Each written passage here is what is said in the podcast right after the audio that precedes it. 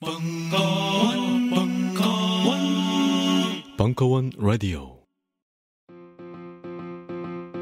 여러분, 벙커원 특활 허수연의 life 캘리그라피가 개강한다는 소식입니다. 그림을 못 그려도 악필이라도 상관없습니다. 그럴수록 더 unique한 작품이 나온답니다. 작품을 위한 글씨가 아니라 내 글씨가 그냥 작품이 되는 신나는 경험. 경험. 9월 26일 개강. 자세한 사항은 벙커원 홈페이지에서 확인하세요. Big Green two three 샴푸 이걸 쓰면 머리카락에 힘이 생깁니다 말도 안 되는 제가 지난 시간에 머리카락이 힘이 생긴다고 그래가지고 말도 안 되는 소리라고 그래서 광고 떨어질 줄 알았거든요 근데 진짜로 힘이 생긴다는 걸 증명하기 위해서 광고를 연장하였다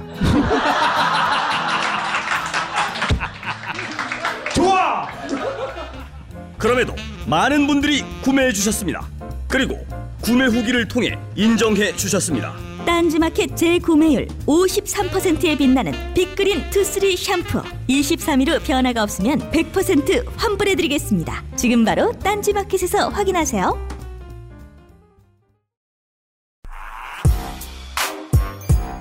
음악 밖의 힙합.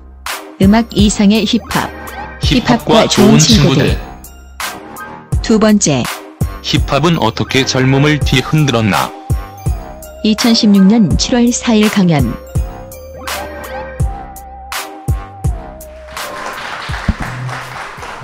아, 오늘은 여기 스크린에 써 있듯이 네 번째 강의이고 힙합은 어떻게 젊음을 뒤흔들었나. 네. 그러면 바로 오늘의 메인 게스트를 모시겠습니다. 예, 지금 어, 서울대 사회학과의 부교수로 계시고요. 그리고 또 등단한 시인이시기도 한 김홍중 선생님을 모시겠습니다. 네. 안녕하세요. 김홍중입니다. 좀 본인을 어필할 수 있는 소개를 좀 부탁드릴게요. 저는 그 사실 힙합을 잘 에, 모르는데 힙합에 관한 논문을 하나 작년에 썼어요. 그래서 어떻게 인연이 돼가지고 오늘 이 자리에 나오게 됐습니다. 저는 어, 문화사회학을 전공하고 있고 최근에는 이제 청년 문제 관해서 이리저리 연구를 하고 있습니다. 제가 초점을 맞추고 있는 그 에, 테마는 어, 꿈꿀 수 있는 능력이에요. 그래서 최근에는 중국의 예술하는 청년들과 한국의 예술하는 청년들이 꿈꾸는 능력에 있어서 어떤 차이를 갖고 있는가 이런 연구를 하나 진행을 하고 있습니다. 예. 제가 이제 한 가지 덧붙일 말이 있다면은 이 김홍중 선생님께서 그 한국의 그 컨트롤 대란 아시죠? 예, 스윙스와 뭐 개코, 이센스 등이 이제 엮여 있던 컨트롤 대란이라는 사건에 대해서 논문을 쓰신 게 있어요.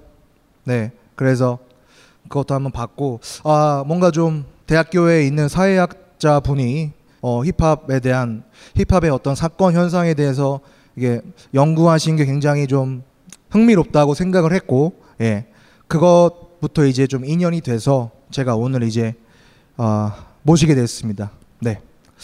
그 제가 오늘 좀 간단한 키워드만 이미지로 아, 준비했어요. 여기 있네요. 이미지라고. 네. 아 이걸로 이제 시작을 해봐야겠는데 아, 비문은 아닌 것 같고 좀 약간 되게 어색한 문장이긴 해요. 좀 약간 너네 너 너네도 약간 너희가 맞지 않나요? 아닌가요? 좀 그것도 그렇고 스케일이라는 말과 귀엽다는 말도 좀 안 어울리는 것 같긴 한데 이 가사는 이제 빈지노라는 래퍼의 가사입니다. 네. 제가 이제 한창 트위터를 많이 사용할 때 그 힙합을 좋아하는 어, 여고생, 여중생 트위터 프로필에서 발견을 했어요. 네. 제가 염탐한 건 아니고요. 그분이 저한테 어떤 mention 질문을 해서 본의 아니게 보게 됐는데 그 자기의 트위터 계정 프로필에 이걸 써놔가지고 굉장히 인상적이었습니다. 왜냐하면 저는 그때 그때부터 항상 어, 왜 이렇게 힙합이 지금 젊은 이들에게 핫할까? 그리고 제가 볼 때는 조금 이렇게 마초적인 성향도 있고 그런 음악인데 왜 이렇게 이제 어린 여성들이 힙합 노래를 되게 좋아할까? 이거에 대한 굉장히 좀 궁금증이 있었는데 당시에 이제 이걸 보고서 굉장히 신기하다는 생각을 했습니다. 그러면서 제 딴에는 아 뭐랄까 이 가사가 주는 게 사실 막 어떤 발라드나 혹은 아이돌 그룹의 어떤 예쁜 음악에서는 볼 수 없는 어떤 뉘앙스잖아요. 좀 그냥 도덕적으로 봤을 때는 이제 좀 눈살을 찌푸릴 수도 있는 그런 attitude를 가지고 있는데 이런 것들을 자기의 SNS 계정에 써놓는다는 것 자체가 이러한 가사가 주는 임팩트가 분명히 있었다는 것이고 그런 걸로 봤을 때 저는 굉장히 흥미롭다는 생각을 하죠. 물론 근데 어떠한 음악이 득세하는 배경에는 기본적으로 유행이란 요소가 있다고 생각합니다. 어, 지금 당장 뭐 모든 방송국에서 작심하고 만약에 무슨 메탈 음악을 튼다면은 유행이 메탈로 바뀔 수도 있다고 저는 생각을 해요.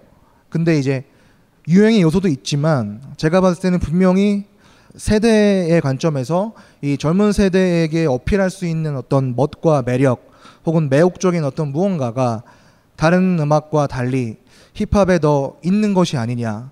혼자 이제 이런저런 고민을 해보다가 이제 김홍준 선생님께서 2009년에 출간했던 마음의 사회학이라는 책이 있습니다. 예.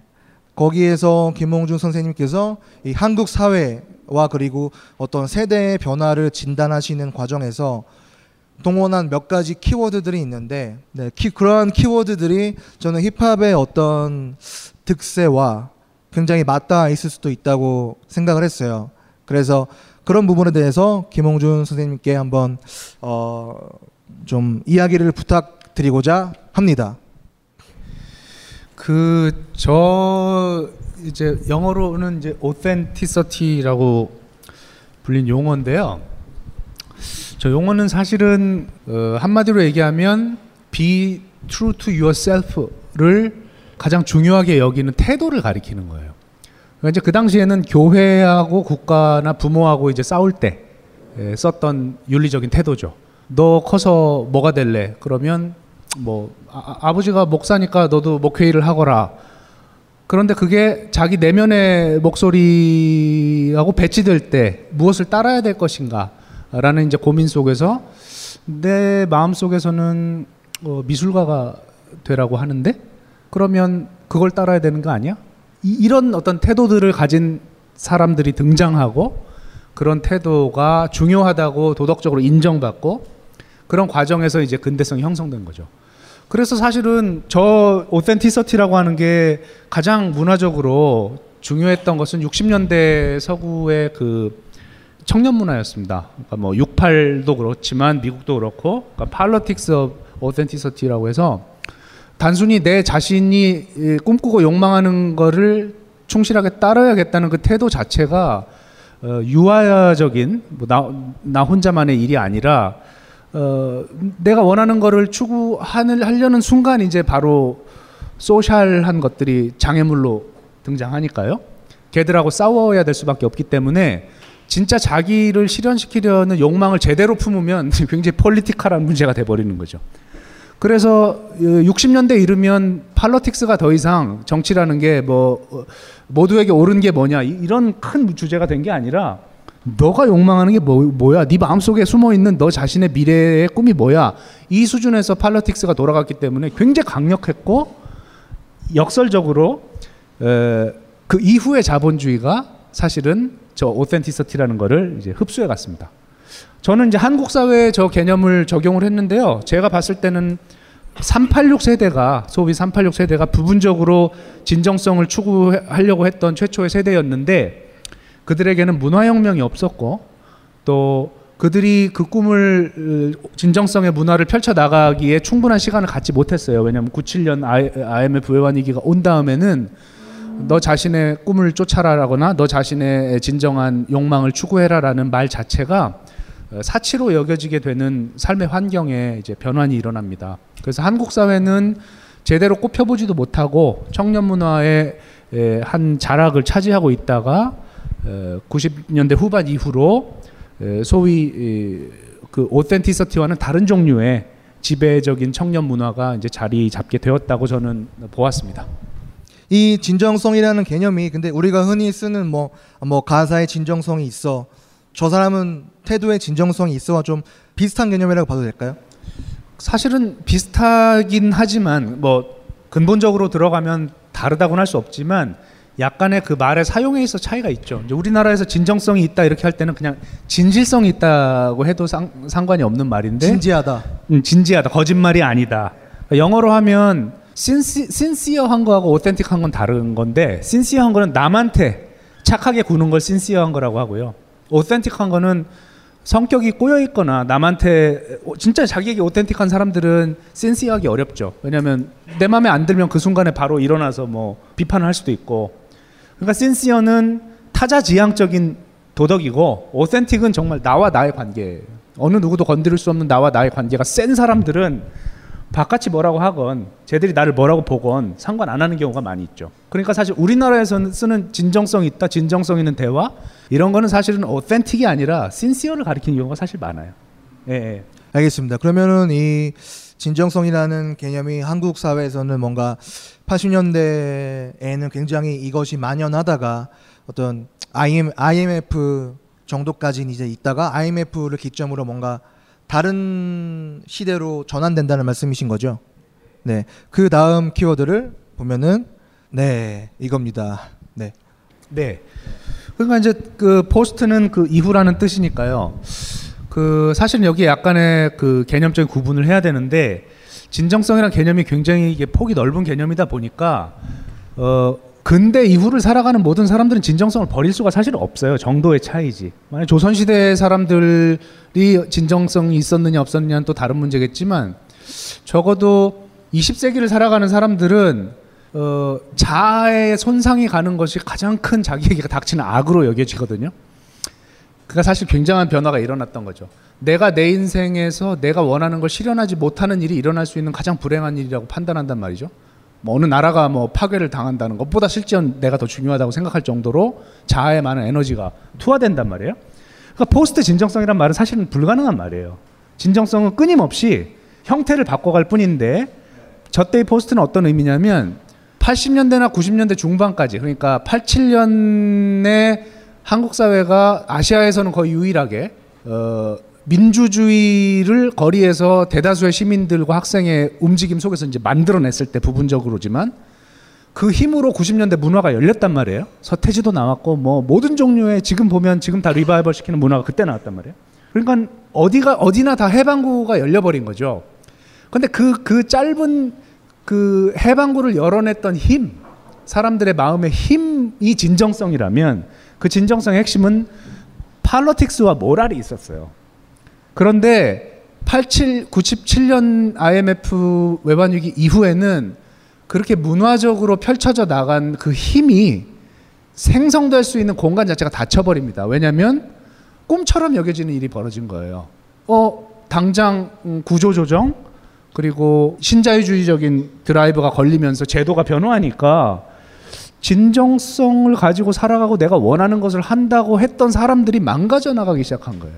운동하던 친구들이 에, 다치고 병들고 아프고 성격 삐뚤어지고 시민사회는 시민사회대로 굉장히 에고이스틱하게 변해갔고 노동운동도 그렇게 됐고 말하자면 그런 과정에서 진정성을 추구하던 사람들의 모습이 너무너무 초라해지고 정말 소각하게 그 뒤에 숨어서 잘 살아보자라고 조용히 있었던 사람들의 삶이 예뻐지기 시작하는 역전이 일어나기 시작한 그게 21세기예요 말하자면 그러니까 포스트 진정성 시대는 사실 정치적이고 도덕적인 의미의 진정성을 추구하던 사람들이 되게 어, 초라해지고 예쁘지 않고 안쓰러워지기 시작하는 시대인데 그렇다면 나머지 사람들은 가만히 있었냐? 그들은 다른 방식으로 진정성을 추구했겠죠. 네. 알겠습니다. 그러면은 post 진정성 시기를 지나서 이제 또 바로 이러한 시대가 왔다 왔다고 하십니다.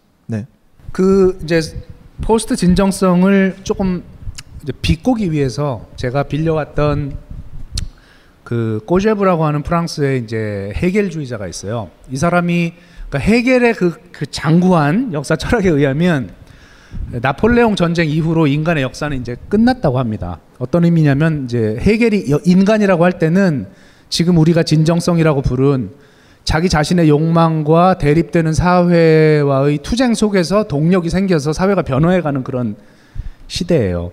그런데 해겔이 예언하기를 영웅이 마지막 영웅이 나왔던 프랑스 어, 혁명 나폴레옹 전쟁 이후에 모든 인간은 뿌- 부르주아처럼 그냥 예쁘게 살아갈 것이고 그들에게는 전 세계적인 의미의 투쟁심도 없어질 것이고 그냥 작은 행복을 추구하면서 할 것이다 이런 이제 예언을 했단 말이에요. 꼬제부가 그거를 가지고 1950년대의 미국과 1960년대 일본에 가서 해겔의 말이 맞았다는 걸 확인을 해요. 물론 전부 구라예요, 사실은. 뭐 엄, 엄격하게 뭘 연구한 게 아니라 그냥 직관으로 때린 거죠. 미국에 갔더니 사람들이 전부 동물처럼 살고 있다는 거예요. 동물이라는 건 여기서 인간적인 고민이 없어도 행복하게 살 수 있는 존재. 일본에 갔더니 이 사람들은 심지어 죽음마저도 속물적으로 죽더라 이렇게 얘기를 하는 거예요. 왜냐하면 이 사람이 말하는 속물은 진정성이 없는 자니까. 그러니까 저가 본 21세기는 제가 이제 유학 갔다가 한국에 온 게 2004년인데 한 6년 정도 맨날 선배들 어려, 어려 막그 어두운 얘기만 듣다가 갑자기 한 6년 지나고 나서 한국에 왔더니 너무너무 사람들이 뽀샤시해졌고 막 너무 다 예쁘고 행복하고 웰빙이고 이런 거예요. 그러니까 그때 무슨 생각이 들었냐면 아 해겔과 꼬제부가 얘기한 저 역사의 큰 흐름이 한국 사회에도 적용되나 보다. 80년대 그 꾸질꾸질했던 진정성의 인간들은 전부 망가지고 술 마시면 정말 꼬장 부리고 뭐 자학하고 뭐 이- 이러던 인간들은 어디론가 다 사라졌고 눈앞에 띄는 거는 정말 내면성도 하나도 없으면서 속물적 가치들을 예쁘게 추구하는 존재들과 아니면 세상이 나를 속물이라 부르든 말든 아무 상관없어 난 내 방식대로 살 거야라는 동물들 그래서 이제 저는 조금 그런 에, 어, 각도에서 어, 97년 이후에 한국 사회가 도덕적인 어, 각도에서 보면 음, 고전적인 의미의 인간 그 그런 고전적인 의미의 인간이 점차적으로 세를 약화해가는 과정이고 이제 그들의 유형을 빌려 얘기하면 스노비나 애니멀의 에, 문화가 훨씬 더 주도하는 세계가 온 거 아니냐 이런 진단을 한 바가 있습니다. 그럴 때 그때 나왔던 스노비즘이에요. 예. 속물주의라는 말은 원래 있는 개념인가요? 아니면은 그건 아마 스노비즘이라는 말을 그 이즘 때문에 번역을 하다 보니까 속물주의가 된 것 같습니다. 그러니까 snob적인 태도들이겠죠. 뭐. 네, 알겠습니다. 예. 속물주의가 좀 득세하는 시대가 이제 오기 시작을 했고 그 다음에 이제 그 시대를 사는 세대들을 규정하는 그런 또 다른 키워드가 등장을 하게 되는데 아, 바로 이것입니다.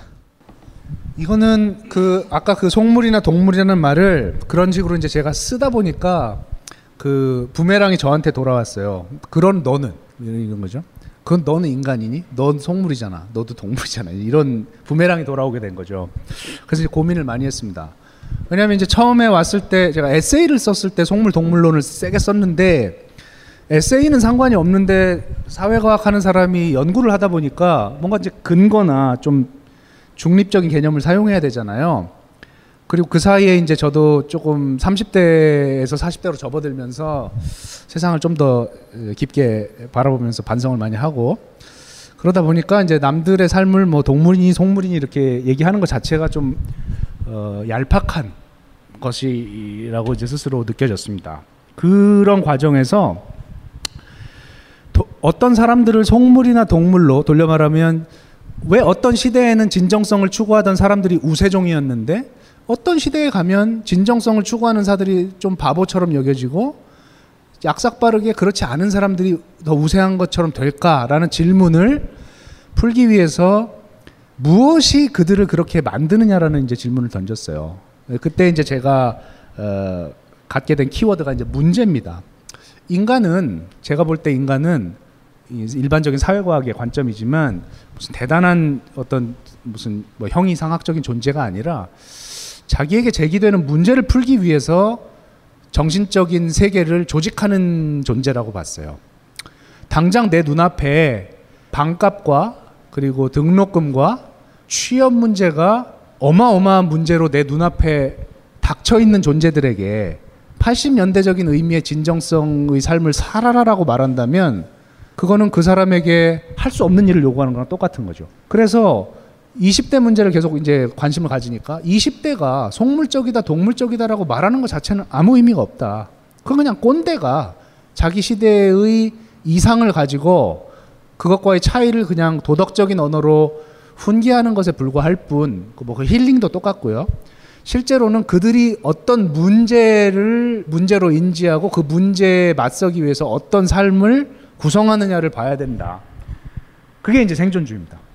그들에게 제가 이제 문화사회학자니까 문화 청년 문화들을 어, 돌아보면서 보편적으로 발견한 건 굉장히 폭넓은 서바이벌이라는 말을 중심으로 그들은 자기 세계의 문제를 구성하고 있었고 저 서바이벌 프라블럼을 풀기 위해서 굉장히 안쓰러울 정도로 타이트한 정신 세계를 구성해 나가고 있었어요. 그 정신 세계에 붙여진 이름이 이제 서바이벌리즘이에요. 살아야 하니까 다른 종류의 가치들을 밀어놓는 거죠. 그리고 그 삶에 요구되는 최선의 에너지를 모으기 위해서 작게는 자기 존재 전체, 정신적인 능력, 신체적인 능력, 얼굴 외모, 외국어 능력, 뭐 사교력, 성격, 감정 전부를 자본으로 동원할 수 있게 동, 그리고 부모의 힘 그리고 학력 이런 모든 것들을 전쟁 무기처럼 자본으로 동원해서 지금 낙오되지 않, 낙오되면 안 되는 상황에 대처하는 존재로 자기를 변화시켜 나가는 그런 마음의 태도 그걸 전 생존주의라고 불렀습니다. 솔직히 뭐 물질적인 게 많이 없으면은 사회적으로도 별로 이렇게 의미 있는 사람이라고 안 보는 경우가 많으니까 일단 나는 그 위치를 취득해야겠다. 그래서 나는 돈을 많이 벌 거다. 이거 자체도 지금 세대에서는 진정성 있는 생각이 아닌가. 네, 이렇게.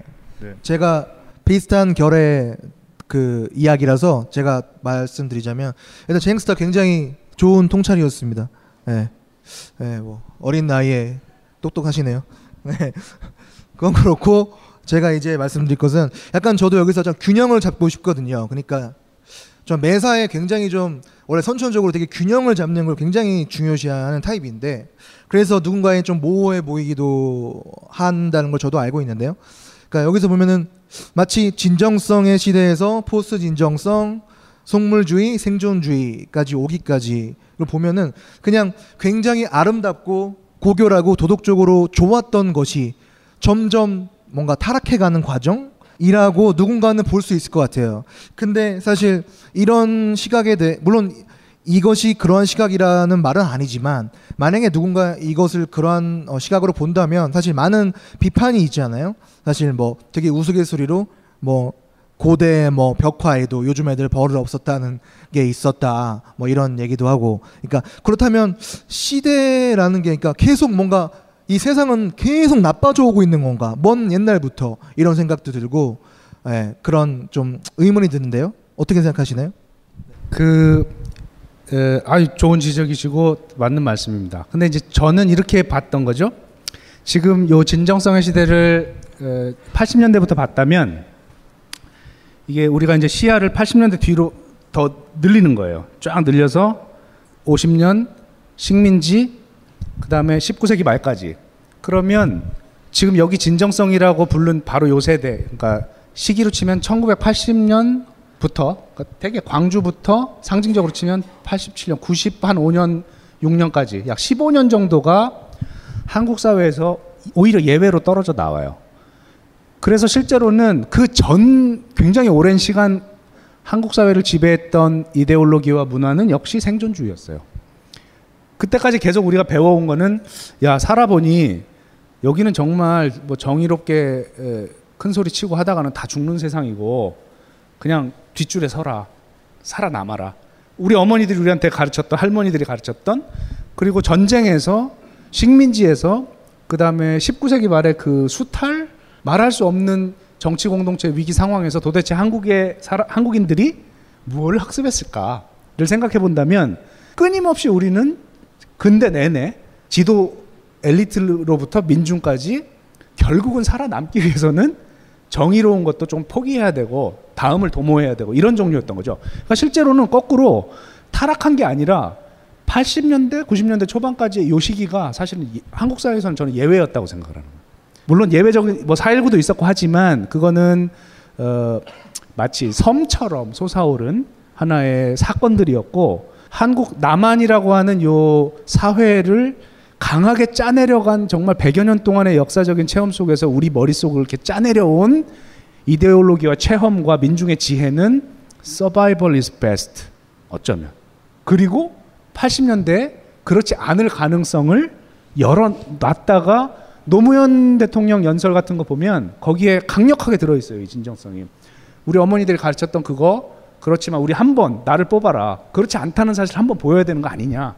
그래서 사실 서바이벌리즘에 대한 거의 육화된 가장 강력했던 어, 보이스를 냈던 한 인물을 꼽으라면 많지만 노무현 대통령 연설문을 한번 다시 읽어보세요. 거기 굉장히 선명하게 나와 있고 그 양반의 그런 종류의 이제 과, 어, 죽음 실패 뭐, 뭐라 고 해야 될지 모르지만 그게 사실은 어, 더 통탄스럽고 노무현을 그렇게 사람들이 미워했던 이유가 단순히 그 사람이 뭐 말을 어쩌고 저쩌고 이런 게 아니라 우리를 존재를 짜내려온 이 survivalism 자체를 그 사람이 거부했기 때문일지도 몰라요. 어쩌면 그 점은 연구가 돼야 된다고 저는 생각합니다. 네. 자, 이제 중요 인물들의 리스트를 넘겨주실까? 물론 강준만, 유시민, 유홍준, 이회수, 이철 그리고 주지무 메일? 이게 무슨 리스트야? 아무 공통점도 없잖아. 딴지일보 부편집장이 인터뷰한 이 책을 읽어보면 공통점을 알 수 있지 헬 조선에서 흙수저로 태어나 비범한 삶을 살아온 인물들이란 걸 도서 출판 생각 비행 범인은 이 안에 없다? 전국 온오프라인 서점과 딴지 마켓에서 절찬 판매 중이지 안녕하세요. 컴스테이션 대표 이경식입니다. 컴퓨터라고는 전원 버튼밖에 모르는 딴지스가 있다면 저희 컴스테이션으로 오셨으면 좋겠습니다. 오지랖 넓은 옆집 아저씨처럼 친절하고 상냥하게 컴맹으로서의 탈출을 도와드리겠습니다. 해치거나 물지 않습니다. 간단한 문의번호 011-892-5568로 연락 주시면 컴맹 탈출 작전 성공 딴지 마켓에 컴스테이션이 있습니다. 컴스테이션은 조용한 형제들과 함께합니다. 뭐 지금 이런 얘기들이 이제 뭐 힙합과 동떨어진 얘기라고 생각하실 수도 있는데 저는 뭐 다 연결되어 있는 얘기라고 생각을 하고 있고요. 그리고 어 제가 봤을 때 힙합이라는 음악이자 문화 그리고 어떤 라이프 스타일을 대변하는 몇 가지 키워드를 조금 준비를 해봤습니다. 챙스타 한번 읽어주시죠. Keep it real. 이 뭐죠? 네. 아까 말하셨던 뭐 be 네. true to yourself 이런 거죠. 음. 자신에게 솔직해라 뭐 이런 거 이 정도? 힙합에서 래퍼들이 되게 많이 쓰는 할말 없으면 이거 하거든요. 예. 그러니까 가사 까먹으면 이거 하면 됩니다. 네. Keep it real이라고 하는데 뭐 되게 해석이 어, 딱 하나로 정해져 있는 거 아니라고 생각하는데 뭐 예를 들면 뭐 늘 진실해라, 늘 자신에게 뭐 솔직해라, 아무튼 늘 진실한 삶을 살아라, 뭐 약간 이런 느낌이죠. 예. 그래서 어, 이런 키워드가 사실 힙합을 잘 모르는 사람들이 힙합을 봤을 때 어, 쟤네들은 왜 이렇게 자꾸 뭐 진짜 진짜 가짜 이런 거 하는 거 좋아하지?라고 생각하게 만드는 그런 힙합의 키워드이고요. 또 하나는 이 it real이라는 것이 항상 진실해야 되고 거짓말하지 않아야 되기 때문에 자기의 가사는 꼭 자기가 써야 되는 것으로 연결되는 것이죠. 자기의 가사를 남이 써준 것이 발각됐을 때 어, 커리어에 심각한 타격을 입을 수 있는 유일한 음악이 바로 힙합이죠. 그렇기 때문에 내가 내 가사를 쓰면은 항상 나의 진실한 얘기, 나의 삶에 대한 솔직한 얘기를 담아야 되고 그런 의미에서 쇼미더머니 이번 시즌을 봤을 때 사실 쇼미더머니에서 굉장히 반응이 좋은 무대는 사실 그 래퍼가 자기의 치부를 다 드러내는 무대였죠. 제가 봤을 때 항상 자기의 삶에 대해서 좋은 것도 나쁜 것도 가감 없이 솔직하게 어, 가사에 담을 때 사람들이 많이 또 거기에 매력을 느끼지 않나 이런 생각도 해보고 그래서 그런 의미에서 어, Keep it real이라는 키워드를 하나 들 수 있겠고 또 하나는 저기 앞으로 계속 읽어주세요. 말 따로 안 해도. 네. Self-made. 네, self-made. 어, 자수성가, 개천에서 용났다. 뭐 이러한 표현이죠. 많은 래퍼들이 자기의 성공을 자랑하는 거 자랑하는 그 태도에 숨겨져 있는 컨텍스트죠. 예. 실제로 뭐 많은 래퍼들이 내가 부자 부모님에게 재산을 물려받았다면 난 이런 얘기도 안 해라고 하면서 난 항상 빈손이었고 가난했고 뭐 이랬는데 내 삶을 내 스스로 개척했고 나의 운명을 내가 바꿨다라는 이 힙합 특유의 서사죠. 그렇기 때문에 외국 래퍼인 뭐 드레이크도 그렇고 한국 래퍼인 콰이엇이나 도끼도 came from the bottom 밑바닥에서 왔다. started with with the 뭐였죠? 뭐 started from the bottom. 아, started from the bottom. 예, Now we 밑바닥에서 시작했다. 이러한 서사가 굉장히 어, 정수 중의 하나로 있는 문화가 바로 힙합이죠. 그 기- 근원은 바로 미국의 개토의 흑인들이 예, 빈민가에서 가난하고 위험한 동네에서 그 동네를 벗어나기 위해서 많은 노력을 하고 그것을 그 동네를 벗어난 순간 아, 난 자주성가했다라고 음악 속에서 외치기 시작하면서 그것이 바로 한국의 그 서사가 옮겨온 거죠. 다음으로는 이제 아, hustle hard. 집중해 주시고요. 네. hustle hard인데 바로 이제 우리 말로 치면은 열심히 살아입니다. 뭘 하든지 열심히 살고 아 너가 안 그래도 열심히 살고 있다고? 아니야 부족해. 더 열심히 살아. 이거거든요. self made를 이룩하기 위한 래퍼들의 태도가 바로 이제 hustle hard입니다.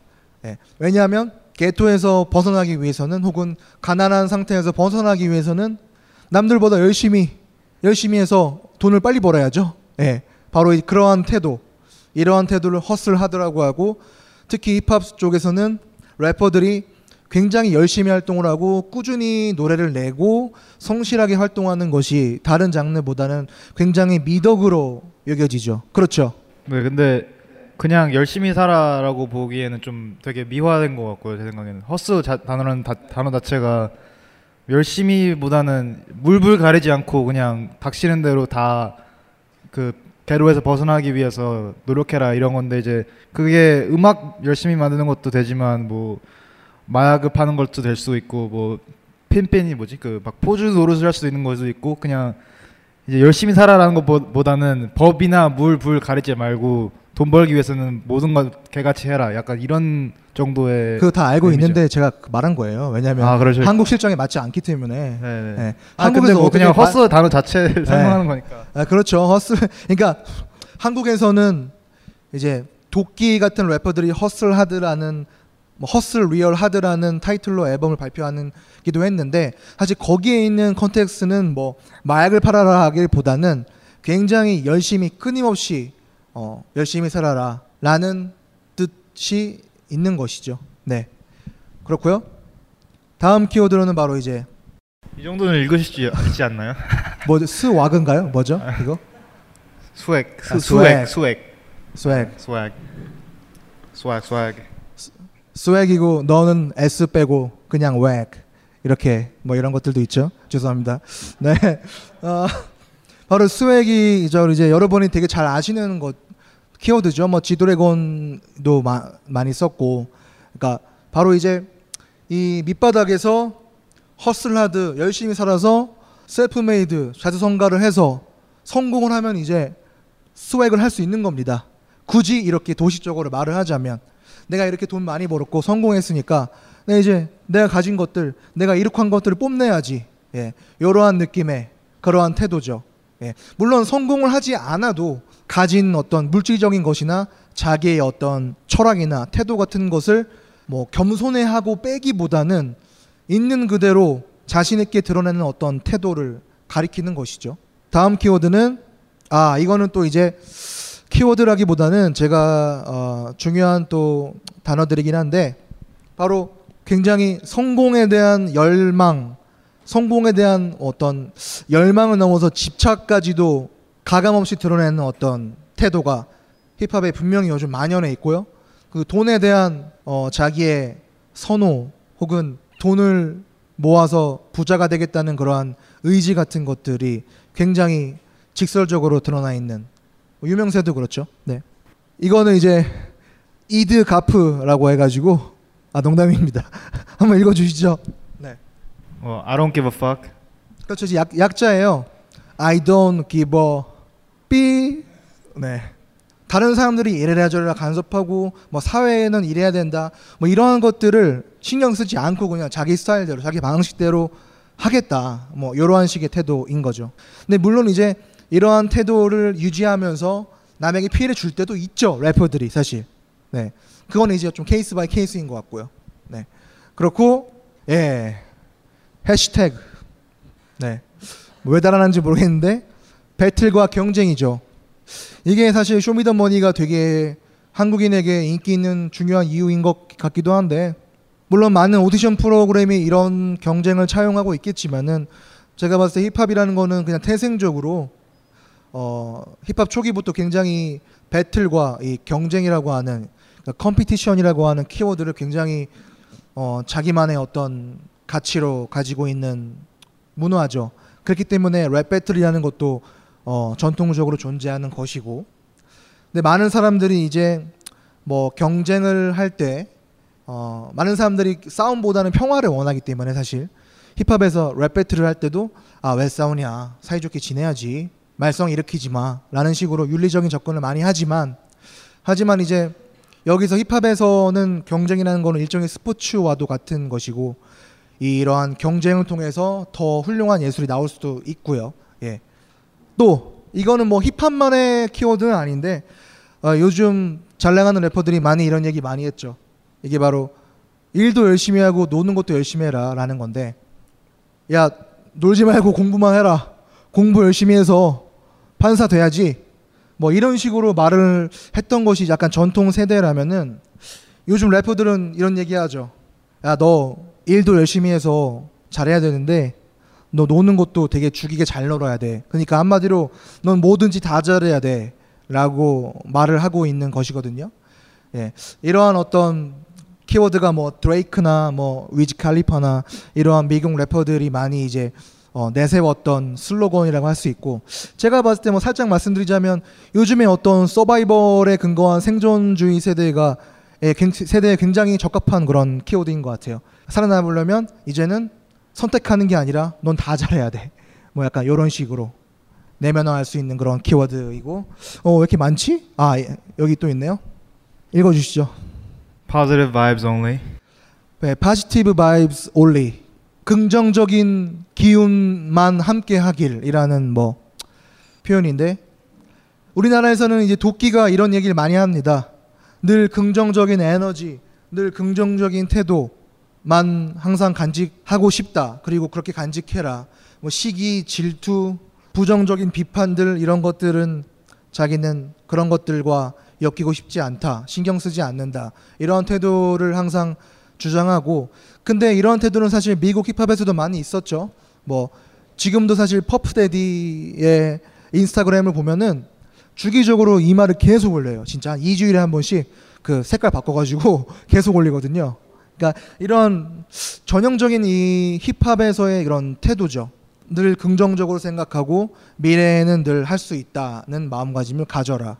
그리고 이런 것들이 사실 뭐 노토리어스 B.I.G의 가사에서도 이런 것들이 있죠. 유명한 구절 보면은 뭐 내 삶은 negative에서 positive로 가고 있어. 뭐 이러한 구절이 굉장히 많은 팬들에게 그 인식되어 있죠. 왜냐하면은 뭐 삶의 안 좋은 상황이나 혹은 그냥 평범한 어, 사람들에게 굉장히 모티베이션을 줄 수 있는 메시지들이니까 예, 이러한 것들이 힙합에서 만연해 있고 또 이 one life to live 삶은 하나고 리브는 두 개다는 아니고 어, 한 번뿐인 삶 우리에게 인생은 한 번뿐이다 이 말은 곧 아니 한 번밖에 안 살고 죽으면 다 없어지는데 한 번뿐인 삶에서 너 남의 말 들으면서 부모님 말 들으면서 네가 진짜 원하는 대로 안 살래? 그러니까 지금이라도 빨리 네가 원하는 대로 네 꿈을 위해 살아라. 너가 하고 싶은 대로 해라는 것이 바로 이 힙합의 특유의 태도죠.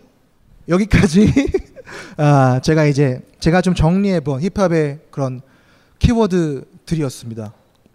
인생은 단 한번 One life to live Hey Got so much money to get baby Yeah uh. One life to live 쟁스타 어떻게 보셨어요?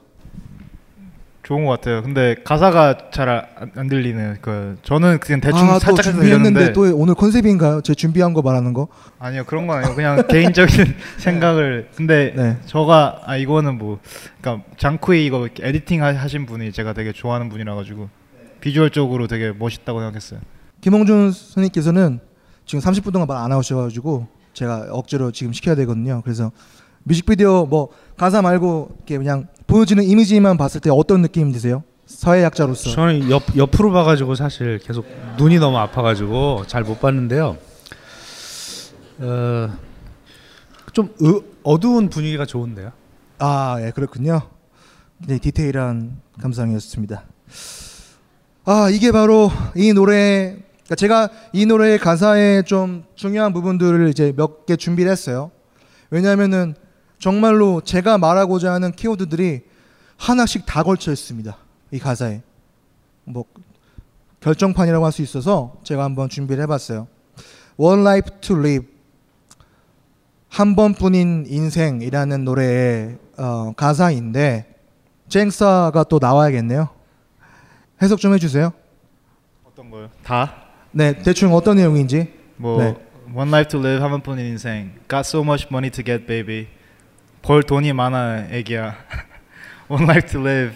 Ain't nobody can do this shit like me baby.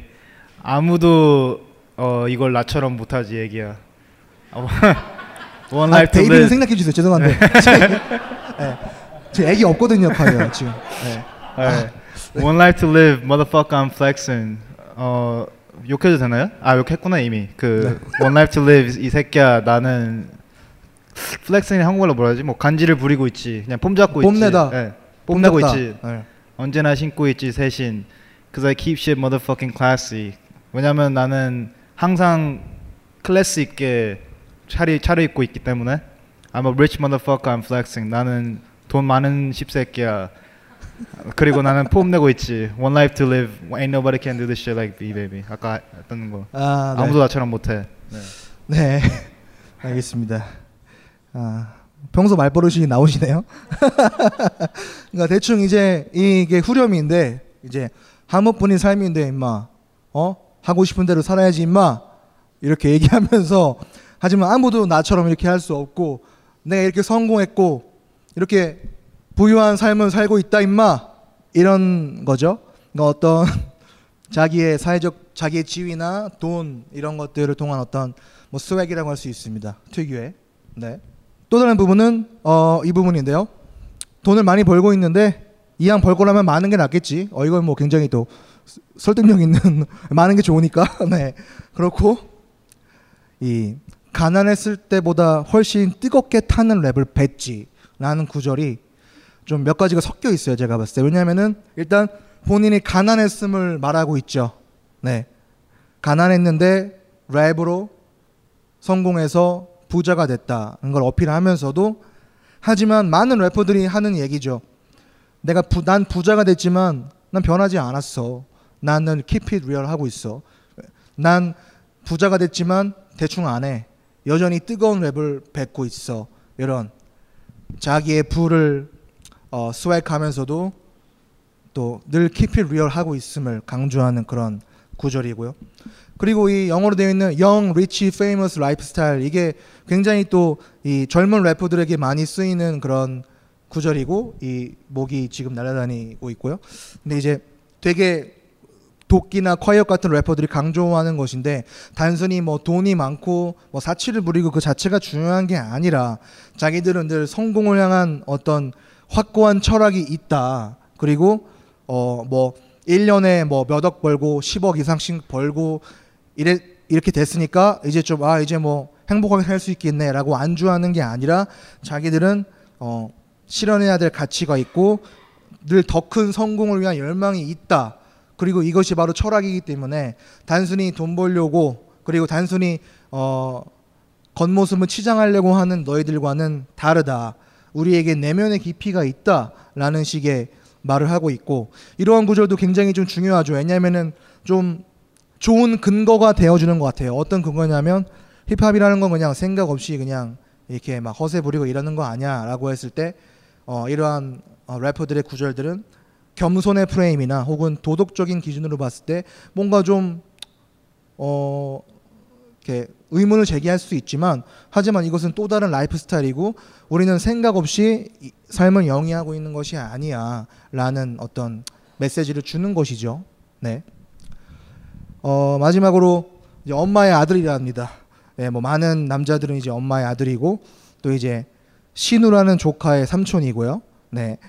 그리고 너의 부정적인 에너지는 거부라는 표현이 되게 포인트인 것 같아요. 왜냐하면 아까 말씀드렸듯이 항상 긍정적인 어, 에너지를 강조하기 때문에 예, 이런 식으로 듣는 사람으로 하여금 뭔가 주위에서 뭐 시기, 질투 혹은 잔소리 혹은 잘 알지도 못하면서 오지랖히는 그런 것들 많은 모든 부정적인 에너지를 거부해라라고 하면서 나는 보기보다 성실하게 살아. 되게 열심히 살고 있단 말이죠. 그러니까 뭐 기존에 자기들이 뭐 부와 명예를 과시하는 것을 보면 굉장히 뭐 한가하게 맨날 허세에 찌들어 살 것 같지만 실은 뒤에서 굉장히 열심히 일하고 있다. 그리고 이것은 내가 열심히 살아서 이룩한 것이다. 예, 라고 말을 하고 있고요. 그 다음에 바로 came up from bottom이라고 나오죠. 밑바닥에서 올라왔고 그리고 난 늘 내 레이블과 내 가족을 지킨다라고 말을 하고 있는데 제가 이제 키워드에서 하나 빠진 게 있는데 힙합에서 굉장히 전통적인 게 바로 이제 가족주의입니다.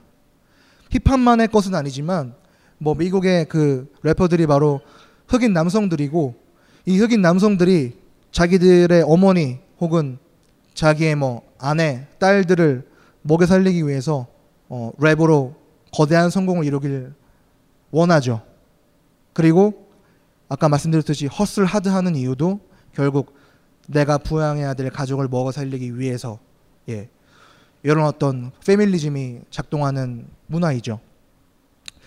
어 제가 봤을 때는 이런 가사들에 제가 말했던 이런 힙합의 키워드들이 많이 다- 담겨 있는 것 같아요. 그래서 한번 가사를 이렇게 보여드렸고요.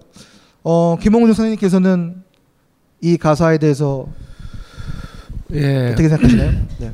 예, 굉장히 재밌습니다. 그 이 가사와 아까 그 힙합 키워드들 제시해 주셨잖아요.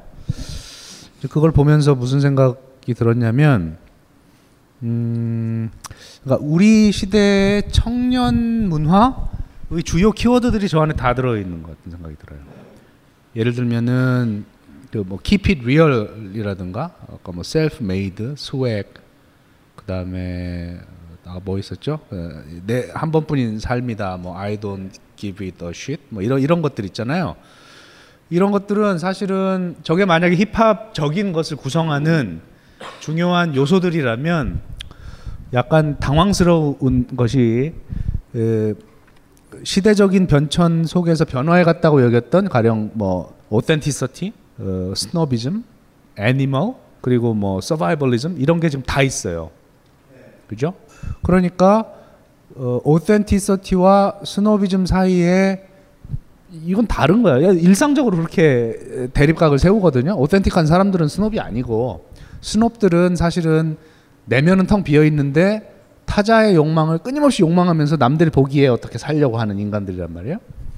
근데 snobbish authentic이라든가 이런 어떤 종류의 그 contradiction이 있는 거죠. 돈을 많이 번다, 뭐 부자가 되고. 이게 전형적인 snobbish한 거거든요. 천박한 거고 소위 authentic한 사람들은 거리를 두고 돈 벌어서 뭐 할 건데 뭐 이런 질문을 던진다거나 성찰성을 유, 유도한단 말이에요. 그런데 지금 힙합적인 것 안에는 그런 snobbish한 강력한 욕망이 노골적으로 묘사되면서 동시에 그게 단순한 과시나 이런 타자의 시선을 보는 게 아니라 내가 리얼하게 내가 진짜 욕망한다는 그 authentic한 게 지금 이 같이 있는 거죠.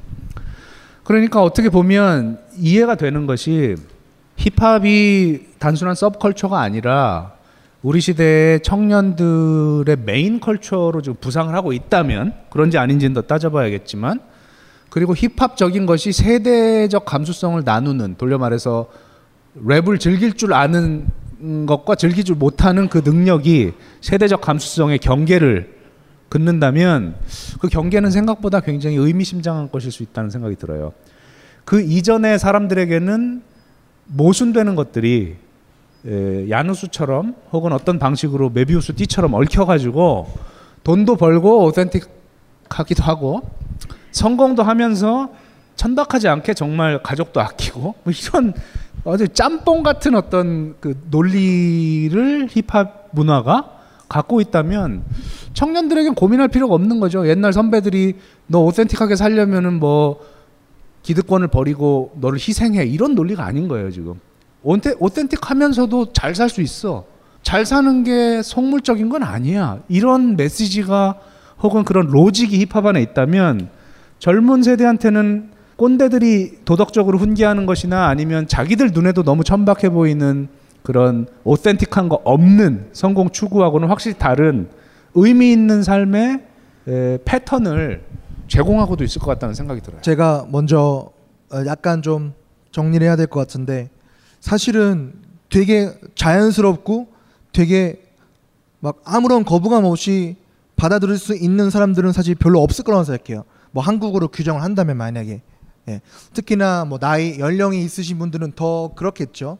일단은 늘 뭔가 변은 익을수록 고개를 숙여야 된다는 그런 가치관을 내면화해온 어, 우리 사회이고 뭔가 내가 열 10만큼 했으면 아 그냥 한 5 정도 했어요. 이렇게 말하는 게 미덕인 이 사회에서 10만큼 했는데 100만큼 했다고 하니까 이제 어 그런 것들이 굉장히 좀 어색할 수 있고 그런 것들이 어떤 윤리적인 프레임에서 굉장히 안 좋아 보일 수도 있고 그렇기 때문에 힙합이라는 음악이 많이 또 거부감도 어, 발생시키고 이렇다고 생각을 하는데 근데 저 같은 경우도 뭐 제가 지금 20대는 아닙니다만 약간 좀 낑겨 있는 것 같은데 이게 저 저도 약간 제 안에 그 반반씩 이제 공존하거든요. 되게 즐기는 그런 측면도 있고 한편으로는 아 이러한 태도나 이런 것들을 내가 그냥 자연스럽게 뭐 아무런 뭐 문제 의식이라면 아무런 문제 의식 없이 이렇게 받아들이는 것이 맞는 것일까를 고민도 하기도 하는데 근데 제가 봤을 때 저보다 더 밑으로 내려가서 뭐 10대는 말할 것도 없고 뭐 20대만 해도 굉장히 저보다는 아예 그 거부감 혹은 고민 같은 게 어, 그런 장벽 같은 게 굉장히 없지 않을까 이런 이 음악을 받아들이는 데 있어서 그런 생각을 해보게 되거든요. 쟁스타 어떻게 생각하시나요? 지금 20대 중반이시니까. 네. 이게 One Life to Live가 한 번뿐인 인생이잖아요. 근데 이제 더콰이엇이 부자가 되기 전에 일리네어 레코드를 설립하기 전에 Real Me라는 앨범이었나? 하여튼 거기서 이제 한 번뿐인 인생이라는 그러니까 한국말로 한국 제목으로 한 번뿐인 인생이라는 노래를 만들었었는데 거기서는 약간 교수님이 말씀하신 80년대 진정성에 더 가까운 그 결의 가사를 많이 썼거든요. 한 번뿐인 인생 이렇게 살다 갈 수 없어 하면서 뭐 나의 꿈을 쫓아가겠다 막 이렇게 되게 언더그라운드에서 막 빛을 바라보는 막 그런 류의 가사였는데 이제 One Life to Live 똑같은 뜻이지만 약간 숫자도 들어가 있고 영어로 되어 있고 되게 약간 뭔가 팬시해졌어요 그 제목 자체가. 그리고 가사도 한 번뿐인 인생에서는 다 한국말이었고 거의 다 한국말이었고 되게 막 포부에 가득 찬 이런 거였는데 이제 여기서는 영어도 되게 많이 쓰고 욕도 좀 하고 뭐 진짜 나는 돈 많이 벌었어 그리고 또 인상 깊게 들었던 가사가 이제 가난할 때도 있었지만 지금은 더 뜨겁게 랩을 뱉어 그러니까 뭔가 다 좀 더 속물적이지만 그래도 뭔가 지금 사회에서 봤을 때는 이게 더 멋이, 멋으로 통용되는 그런 느낌이 있었어요. 지금 덕화여시 그때 한 번뿐인 인생의 노래를 그, 그때 한 번뿐인 인생이라는 가사에 적었던 노래를 하면은 어, 너 돈도 많이 버는데 무슨 뭐 말도 안 되는 소리야. 지금 너는 이미 떼부자인데 이럴 것 같은데 지금은 지금 우리 세대에서 봤을 때 스웩은 이게 돈으로 벌어서 내, 난 랩으로 돈을 많이 벌었다. 이게 더 멋으로 받아들여지는 것 같아요. 네. 네. 그러니까 사실 예전에는 지금 이런 가사를 만약에 뭐 90년대 중반에 냈으면은 뭐 성공을 못하는 건 물론이고 굉장히 많은 욕을 먹었을 거예요. 뭐 겸손하지 못한다거나 아무튼 굉장히 그 사회적으로 터부시되는 그러한 태도였을 거라고 저는 생각합니다. 근데 지금은 되게 이런 것들이 물론 어떤 분들은 여전히 못마땅하겠지만 굉장히 젊은 세대 위주로는 어 자연스럽게 받아들이는 정도가 아니라 굉장히 매혹적인 서사가 됐습니다. 제가 볼 때는 그렇기 때문에 힙합이 굉장히 인기가 있다고 생각을 하는데 그래서 저도 정신을 차려 보니까 그 예전에는 터부시 됐던 것들이 지금은 멋있는 걸로 지금 바뀌어 있단 말이죠. 그래서 제가 봤을 때 예전에는 저게 무슨 물질 만능주의냐? 그러니까 물질 만능주의 플러스 인간성 상실 플러스 겸손 제로 뭐 플러스 뭐 그러한 어떤 도덕적 파탄에 가까운 그런 태도일 텐데 근데 이런 것들이 되게 지금은 쿨하고 멋있게 받아들여진 시대가 왔단 말이에요. 근데 제가 좀 헷갈리는 거는 이게 무엇이 그러니까 선후 관계가 어떻게 되느냐는 거죠. 그러니까 선후일 수도 있고 좌우일 수도 있는데 그러니까 이게 한국 사회와 어떤 힙합이라는 음악의 특성과 그리고 뭐 한국을 벗어난 어떤 뭐 뭐 전 세계적인 뭔가 뭐 시대의 흐름일 수도 있고요. 이러한 것들이 어떻게 얽혀서 진행되어 왔길래 이렇게 시대가 변했느냐가 좀 궁금한데 그런 부분에 대해서 좀 말씀해 주실 수 있나요? 예, 뭐 저는 지금 이제 답을 갖고 있다기보다는 오히려 저, 저 흥미로운 연구 연구 테마들을 찾, 찾아나는 그런 기분이 재밌는 기분이 있는데요. 제가 이제 힙합에 대해 문외한으로서 순수한 그, 그 인상으로 받은 그것은 뭐냐면 이 힙합이란 장르를 통틀어서 제가 느끼는 거는 어 순진함이 있어요. 순진함. 네, 순진함이 있어요. 네. 근데 그게 뭘까를 순진하다는 건 어떤 의미냐면 아무리 수액을 해도 귀여운 거예요. 어? 여기 이제 금일을 막 하고 나오고 이러잖아요. 막 목걸이 금목걸이 하고 뭐 나 잘났어. 나 정말 잘- 근데 그 잘남이 정말 잘난 게 아니에요. 왜냐하면 이제 사회학적으로는 이 자본을 꼭 경제 자본만 자본이라고 하지 않거든요. 그 우리가 졸부들 존경 안 하잖아요. 돈은 많아요. 수액하잖아요. 졸부들 막 금시계 차고 와가지고 전혀 넌 졸부잖아. 왜냐하면 자본에는 경제 자본뿐 아니라 사회 자본 얼마나 많은 사람들을 잘 알고 인간적으로 훌륭한 존재인가라는 그런 자본도 있고 더 중요한 건 문화 자본도 있는 거죠. 문화 자본이란 건 이제 교양.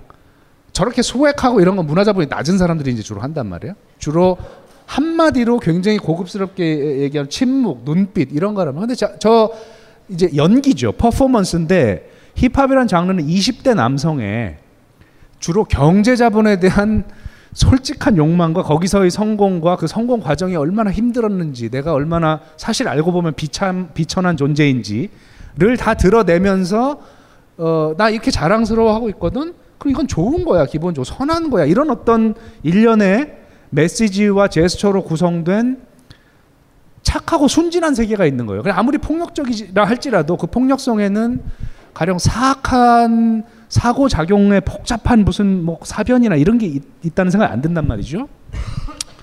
그래서 어떻게 보면 사실은 우리가 저거를 도덕적으로 판단하는 사람이 만약에 이런 가사나 저걸 보고 있다면 그 사람이 굉장히 사이코패스 같은 사람으로 느껴질 정도로 우리가 이미 간파하고 있는 거죠. 힙합퍼들은 만약에 힙합퍼들의 저것을 퍼포먼스로 안 보고 실제라고 본다 할지라도 좀 짠한 게 있는 거고 아 그냥 그렇게 성공을 했구나 너 지금 힘들었지만 갔구나 근데 박수 쳐줄게 이런 게 하나 네. 있고 근데 이제 잠깐만요.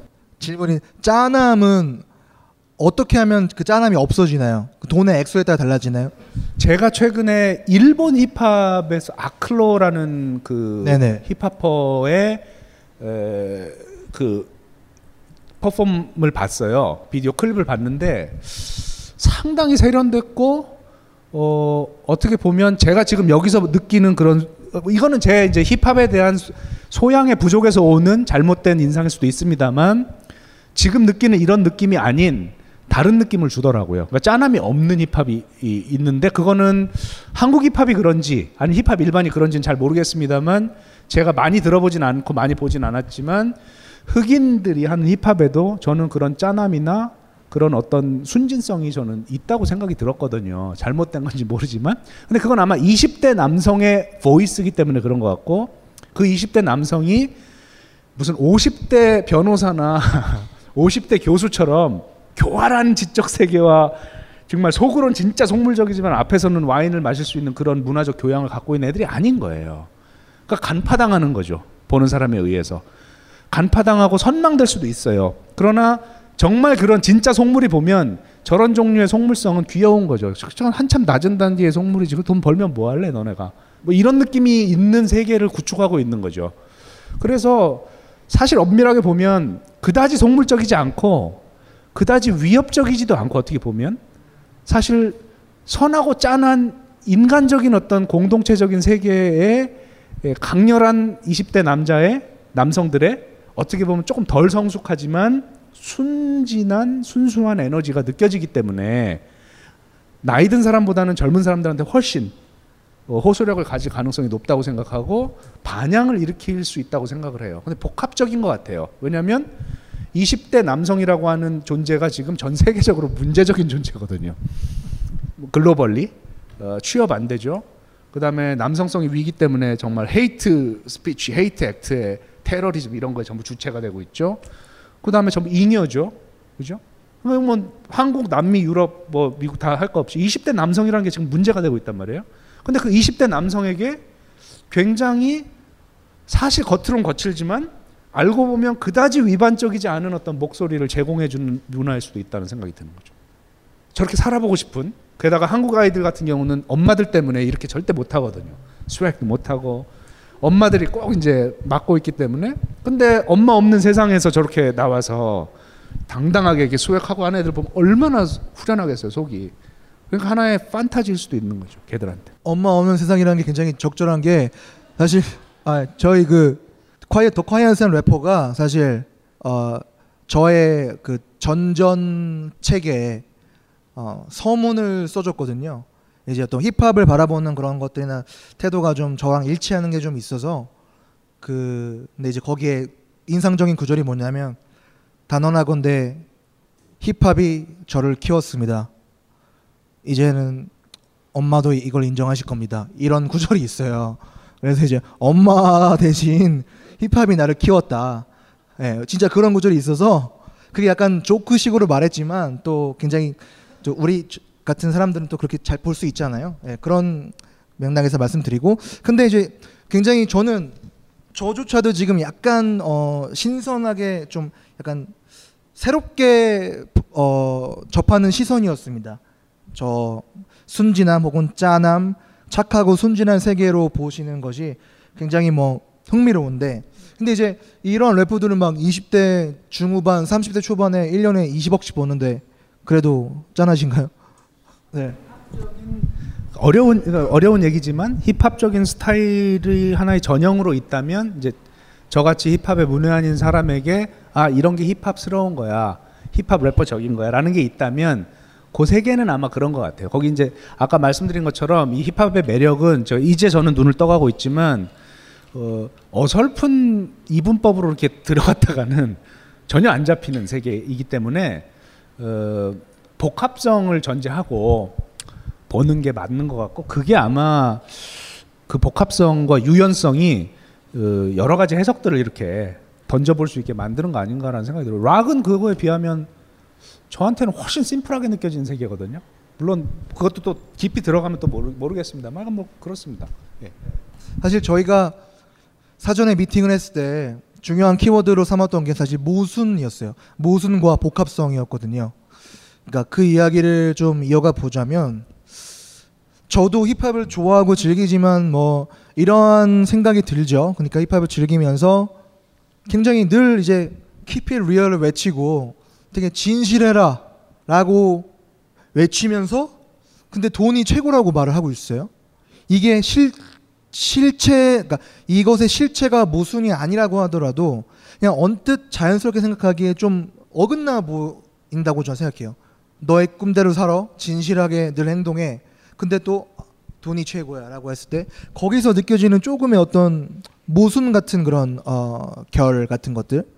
그리고 또 하나는 하고 싶은 대로 하고 살고 너의 꿈을 쫓아서 살고 다른 사람 사회 의식하지 않으면서 진정한 너의 삶을 살라고 외치는데 근데 한편으로는 그 서사의 종착지가 무엇인가 근데 현재로서는 그 서사의 종착지는 지금 이미 기성에 구축된 이 사회 시스템의 최상부란 말이죠. 그러니까 얼핏 보면 힙합이 정말로 어 개혁적이고 정말 다른 장르와 구별되는 그러한 혁명이라고 하면 좀 촌스러운데 아무튼 그런 혁신적인 태도를 가지고 있으려면 사실은 이 시스템을 좀 파괴하진 않더라도 이 시스템을 접목하거나 혹은 이 시스템 밖에서 생각할 수 있는 그런 상상력들이 있어야 된다고 생각하는데 물론 그런 것들이 있을 수 있겠으나 언뜻 보기에 제가 아니더라도 힙합을 잘 모르거나 특별히 관심이 없는 사람들이 보기에 쟤네들의 종착역은 결국은 이 사회 시스템의 최상부가 아닌가. 그러면 그러한 사, 래퍼들이 말하는 메시지들 하고 싶은 대로 살아 진정한 주인으로서 너의 삶을 살아 너의 꿈을 쫓아라는 메시지가 과연 진정한 설득력이 있는가라는 식의 어떤 고민 여기서 오는, 오는 어떤 모순과 충돌 같은 것들이 있죠. 그래서 이런 부분에 대해서 한번 두 분의 의견을 듣고 싶습니다. 네. 그 시스템 자본주의적인 시스템 자체는 되게 오히려 더 서포트하는 음악을 생각해요. 나는 돈 많이 벌어서 뭐 돈 펑펑 쓰면서 놀 거고 그 경제적인 위치 노, 높이 올라갈 거야. 뭐 이런 거지. 나는 시스템에 뭐 반하겠어. 이, 이런 요소는 사실 약간 미국에서는 이제 뭐 capitalism을 전복하자보다는 racism 이런 거를 없애자 이 정도의 그 시스템 전복이 있지 이제 뭐 사회의 시스템을 바꿔버리자 이 정도의 음악은 아닌 것 같아요. 뭐 작년에 힙합의 여성 혐오 논란이 있을 때도 힙합이 굉장히 옛날에는 막 정치적이고 사회에 대해서 막 옳은 말을 하고 굉장히 막 우아하고 옳은 음악이었는데 2015년에 여성 혐오는 하고 있네라고 어, 말하는 그 시선 자체가 저는 굉장히 좀 어, 편협하다고 생각을 했거든요. 그렇게 말하면 굉장히 명쾌하죠. 왜냐하면 각도 잘 서고 옛날에 이렇게 좋았던 게 지금 나빠졌으니까 우리 다시 회복하자 옛날로. 근데 제가 살펴본 진실은 그런 건 아니거든요. 힙합은 예전부터 사회 메시지도 가지고 있었지만 예전부터 파티 음악이었고 클럽, 클럽 음악이었고 늘 여자들을 뭔가 대상에 대상화해온 그런 전통이 있었던 음악이었고 그런 것들이 공존해 있었는데 다만 요즘 들어서 그 균형과 비율이 조금 어, 깨진 거라고는 저는 생각을 합니다.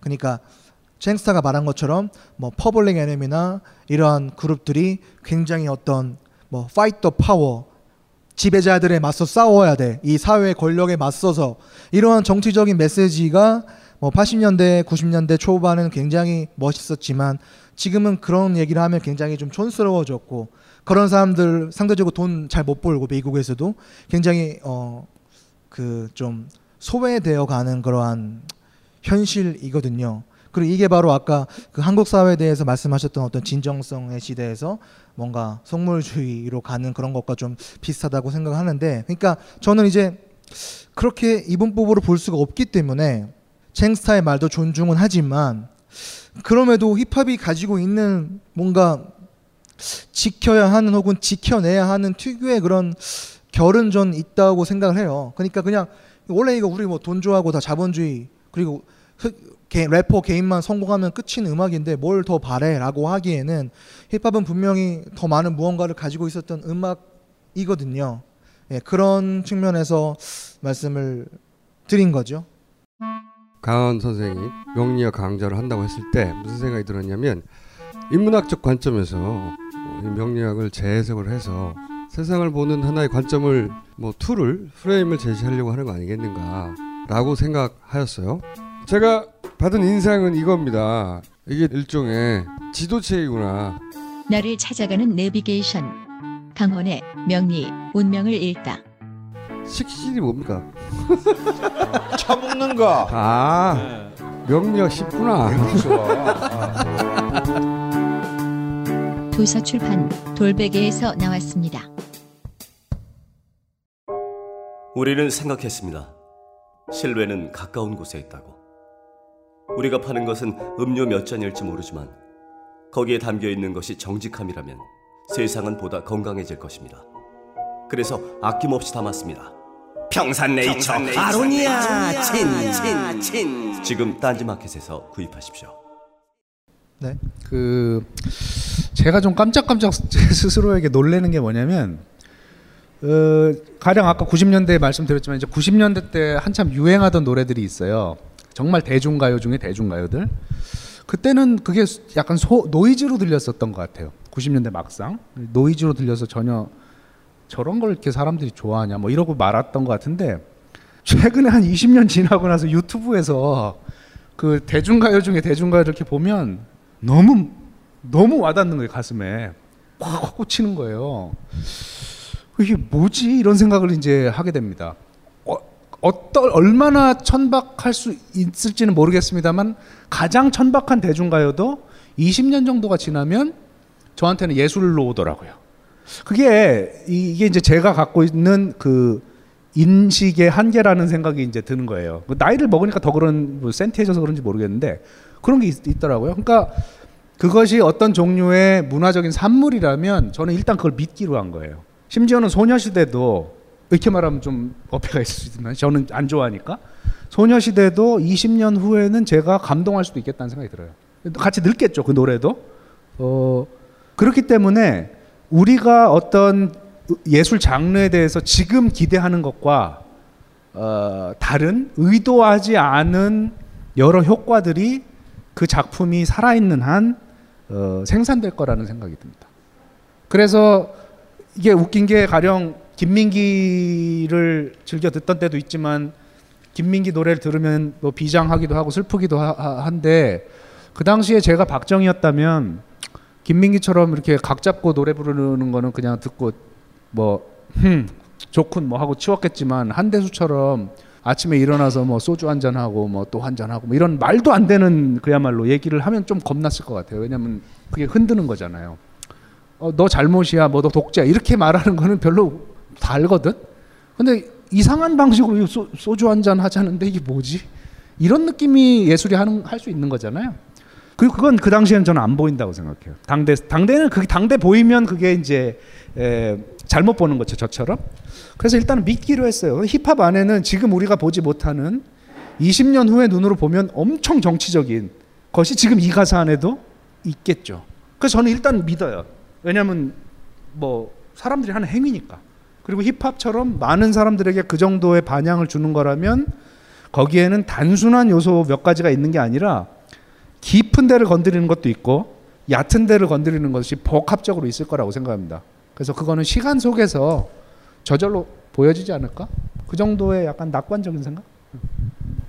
네, 뭐 그냥 교수님 하시는 말씀 듣다가 생각난 건데 이제 이거는 교수님이 아까 하신 말씀에 대한 공격이 아니라 그 아까 뭐 힙합이 되게 순진하고 좀 귀엽고 짠하다고 그리고 이제 이런 이런 스웩을 보이는 게 되게 천박한 사실은 이제 사회적으로 봤을 때 천박한 거라고 하셨는데 저는 그 그러니까 그런 시각 자체가 약간 사실은 오히려 더 스너비 스너비시하다고 볼 수 있다고 생각하거든요. 문화 그러니까 예술을 아, 천박함과 고결, 고결함을 이렇게 나눈 다음에 이제 아 저런 문화는 좀 천박하다 이렇게 하는 게 사실은 snobby 스노비즘이잖아요. 그런 게 저도 그리고- 약간 네. 비슷한 근데 의문을 이제- 제기하고 네. 싶었어요.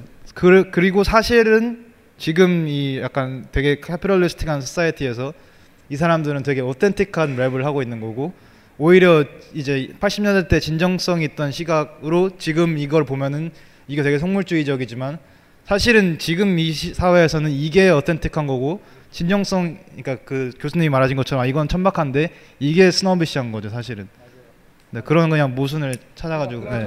이 웃긴 게 386 세대들하고 술 마시면 아주 피곤한데 왜냐하면 이- 일상생활 24시간 중에 한 어, 거의 반 이상은 예를 들면 펀드 매니저로 살아요. 그리고 나서 술 먹고 3차쯤 가면 뭐 너의 삶의 길은 뭐야? 뭐 이상한 꼬인, 질문을 하면서 마치 막 어, 과거를 다 동원해 가지고 음? 옛날에 감옥 갔던 얘기서부터 나온단 말이에요. 그러니까 그 거기도 꼬여 있는 거죠. 그러니까 그 사실은 그런 체험을 하고 나면 거기도 짠하, 짠하게 느껴지고 그거야말로 진정성이라는 그 컨텐츠를 팔아서 자신의 스노비즘을 가리고 있는 삶이죠. 그렇게 보, 그, 그런 거에 비하면 정말 스노비즘을 겉으로 완전히 드러내서 터쳐버리는 저런 형식은 사실은 저 snob이라고 말할 수 없는 거죠. snob이라는 거는 snob를 통해서 뭘 가리는 게 있는 거, 텅 빈 걸 가려야 되는데 이건 텅 빈 게 아니라 굉장한 에너지거든요, 사실은. 그러니까 그, 그래서 저는 퍼폼으로 보는 거예요, 연기로 보는 거예요. 실제로 저 사람들이 스노비거나 저런 걸 생각하는 게 아니라 힙합이라는 언어가 저런 연기를 통해서 뭔가를 만들어내는 그런 문법을 만들어낸 거죠. 그, 그 문법 자체가 매력이 있는 거죠. 그거를 그렇게 물어야지 이 사람이 진짜 스너비냐 어땠든 이런 질문은 의미 없다고 생각해요. 그렇죠. 그러니까 콰이엇이 일상에서 막 사람 만나는데 막, 막 이렇게 가짜들은 뭐 반성 이, 이러지 않잖아요. 처음 만났는데 되게 되게 예의 바르거든요. 콰이엇 도끼 다 굉장히 착하고 예의 바른 그런 청년들인데 이 힙합이나 그러니까 힙합 혹은 예술 안에서는 이런 식으로 하는 게 뭐 어떤 모순도 아니고 사실 그냥 되게 자연스러운 어떤 자기 안의 역할 분담이라고 해야 되나 뭐 그렇다고 생각이 들고요. 그리고 아까 저도 사실 토토가 같은 걸 보면서 그런 경험을 했는데 무한도전 토토가 보면은 90년대에 굉장히 정말 취급도 안 해줬던 삼류 댄스라고 일컬어지는 그런 졌던 그 당시에 평론가들한테 그러한 댄스 그룹들이 나와가지고 음악을 하는데 사람들 되게 열광하고 그리고 지금 들으면 그때보다 되게 좋게 들려요 음악이. 그럼 제가 저는 이런 고민하게 되죠. 아 그러면은 예술의 질이 점점 떨어져 왔기 때문에 90년대 때 별로였던 음악들이 지금은 훌륭하게 된 건가? 근데 그거는 좀 아닌 것 같고 어떠한 작품에 대해서 온전한 평가를 하려면 어떠한 시차도 좀 있어야 된다고 생각을 하고 음악 쪽에서도 훌륭한 앨범을 선정할 때 몇 년이 최소한 몇 년이 지나야 10년이 지나야 사실 가치가 발휘되는 음악이 앨범이 있어요. 시간을 어쩔 수 없이 지나야 그 앨범이 가지고 있는 것이 사후에 어, 어떠한 영향력을 발휘했는지 알 수 있기 때문에 항상 고전이라는 것이 사실 그렇잖아요. 고전의 가치는 그 시대에 알 수 없죠. 제가 봤을 때 동시대에. 시간이 지나야 그 고전의 진정한 가치를 알 수 있듯이 그런 좀 개념도 있는 것 같고요. 어, 슬슬 조금 정리를 해보자면은 김홍준 선생님께서 말씀하신 것에서 좀 힌트를 얻자면은 어, 모순과 복합성이라는 키워드를 전제할 때 단순히 이러한 힙합과 이러한 가사들이 요즘 핫하다고 해서 옛날에는 되게 진지하고 무게감 있고 더 가치 있는 진성 진정성의 시대였는데 시대가 가벼워졌고 좀 더 나빠졌기 때문에 이러한 노래들이 득세했다라고 보면은 굉장히 좀 단견일 것 같고요. 제가 봤을 때는 그리고 진정성의 시대에서 속물주의의 시대로 변했다라고 하는 것도 조금 이분법으로 말할 수는 없는 게 아까 체인스타가 말했듯이 사실 이러한 가사들이 포장 포장이나 혹은 그 표현하는 대상과 도구만 바뀌었지 사실 계속 keep it real 하고 있는 거라고 생각을 하거든요. 힙합이 이제 자본주의와 이렇게 맞물리면서 이제 예전에는 좀 뭐 터부시 됐거나 진정성이 있다고 생각하지 않았던 뭐 나는 돈 많이 벌 거야 이런 되게 세속적인 가사들이 오히려 더 진정성 있게 변하는 거죠. 근데 이제 또 시대가 변하면은 또 진정성 어떤 게 진짜 진정성 있는 건지는 이제 그 시대에 맞춰서 변하겠죠. 근데 힙합 자체는 그 시대에 맞춰서 keep it real 하면은 그게 힙합인 것 같아요. 네, 그러니까 인간은 어느 시대든 누구든 항상 자기를 표현하려고 하고 자기의 이상을 실현하려고 하고 자존감을 지키면서 살려고 하는데 그 원형질은 같지만 그 어떤 포장이라고 할까요? 겉모습 혹은 포장, 표피 이런 것들이 사실 달라졌을 뿐이라는 생각이 저는 들어요. 그래서 사실 이러한 가사들이 뭐 배금주의나 속물주의로만 볼 수 있는 게 아니라 오히려 시대에 맞춰서 어, 이 keep it real 하고 있는 것이 아닌가. 그리고 그 세대 중에서도 특히 이 젊은 세대들이 이러한 방식으로 어, keep it real 하고 있지 않나. 그리고 힙합이라는 거는 이 키피 리얼을 굉장히 강조하기 때문에 굉장히 솔직하게 좀 뭔가 남들이 뭐 눈살을 찌푸리거나 천박하게 볼 수 있는 것이라도 사실 그대로 뱉었고 돈 벌고 싶으면 돈 벌고 싶다고 말했고 솔직한 욕망을 말했기 때문에 예, 뭔가 본의 아니게 혹은 뭐 본의에 맞게 시대를 계속 따라잡아온 음악이 될 수밖에 없지 않겠는가라는 생각도 들고 그렇기 때문에 뭔가 속물근성이라고 볼 수도 있고 진정성이라고 볼 수도 있는 이런 힙합의 지금의 어떤 상황이 여기 이 중에서 어느 하나를 택해야 되는 게 아니라 그냥 이렇게 좀 모순도 있, 있는 것 같고 굉장히 복합적으로 어우러져 있는 이런 힙합의 세계 자체가 사실 뭐 정답이 아니겠는가 그냥 그 자체로 진실이 아니겠는가 하는 생각도 해봅니다. 일단 어, 그냥 사회학 하는 사람으로서는 어, 아, 옛날 사회학은 전부 사회를 이렇게 계몽시키려고 했어요. 사회 사회학자 하면은 이제 이렇게 이렇게 해라 저렇게 해라 이제 이렇게 계몽시키려는 태도 강했는데 저는 지금은 이제 사회한테 배워야 된다는 생각이 더 많거든요. 그래서 힙합이 그 결코 그 쉽지 않은 문화 현상이고 만 만만치 않은 문화 현상이고 그리고 제가 잘 몰라서 그렇지만 들여다 보면 훨씬 지금 생각하는 것보다 흥미로운 질문들이 많이 있을 것 같다는 생각이 들고 그런 것에 좀 더 이제 개인적으로는 스스로를 좀 오픈시켜 가면서 능력이 되는 대로에는 한계가 있겠죠. 뭐 능력이 되는 데까지 좀 접근하고 싶다는 생각이 좀 듭니다. 이제 한 가지는 아직까지 잘 몰라서 오늘 거기에서 풀, 풀리는 건 아니지만 한국 힙합의 특성 이거를 조금 이렇게 좀 잘 누군가가 어, 이렇게 얘기를 해줬으면 어, 그걸 좀 잘 배우고 싶은 생각이 있어요. 과연 미국 힙합이나 뭐 일본 힙합이나 유럽 힙합과 달리 한국 힙합이 어떤 history를 가지고 어떤 특성으로 지금 나타났는지 지금 얘기하는 게 힙합 일반인지 아니면 한국 힙합의 특이성인지를 항상 전 잘 모르겠더라고요. 그게 조금 아쉽습니다. 오늘 얘기가 안 된 것 중에 하나죠. 그거 한국 힙합의 어떤 역사에 대해서 또 제가 이제 또 책을 쓰거든요. 또 올해 안에 또 예. 올해 안에 내려고 하고 있고, 예. 예, 내려고 하고 있고 마지막으로 하나 하자면 말씀드리자면 이 강의를 준비하면서 그러니까 아 힙합의 어떠한 특성이 그러니까 유행도 있지만 분명히 힙합이 요즘 핫한 까닭은 이거는 우연이 아니다. 뭔가가 있다고 항상 전제를 깔았고 그런 고민에서 갑자기 생겨난 과거의 경험이 있다면 뭐 몇 년 불과 몇 년도 안 됐지만은 그 정기고와 소유의 썸이란 노래가 굉장히 핫했어요. 그 기대 이상으로 정말 엄, 엄청난 인기를 끌었죠.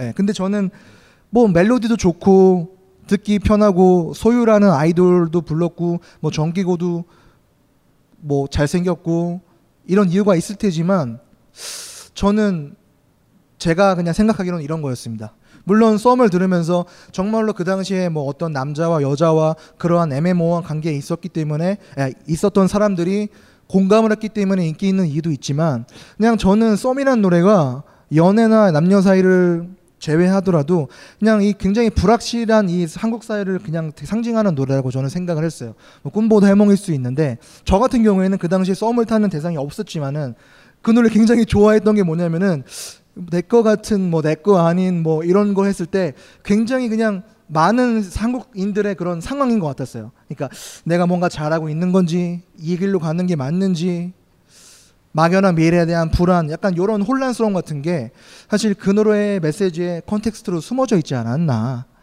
그런 식으로 이제 힙합이 지금 핫한 이유도 사실 힙합이라는 음악이 가지고 있는 메시지, 태도, 이미지 거기에 숨어 있는 여러 가지 것들이 작용하고 있다고 저는 생각을 합니다. 그래서 오늘 이 강의를 준비해 봤고요. 네, 그러면은 강의는 여기서 마치고 다음 주 어, 힙합과 문학 그러니까 시와 랩에 대한 얘기를 할 거고 저와 같이 이제 뭐 프로젝트로 뭐 공연도 하고 같이 책도 번역하고 계시는 김경주 시인과 그리고 이제 가리온의 MC 메타 이렇게 두 분이 나오실 겁니다. 그래서 뭐 되게 흥미로운 자리가 될 테고 뭐 MC 메타의 간단한 뭐 퍼포먼스도 있을 수 있고 하니까 다음 주에도 어, 참여해 주시길 부탁드리고요. 그럼 오늘은 이걸로 마치겠습니다. 네, 감사합니다. 벙커원, 벙커원, 벙커원 라디오.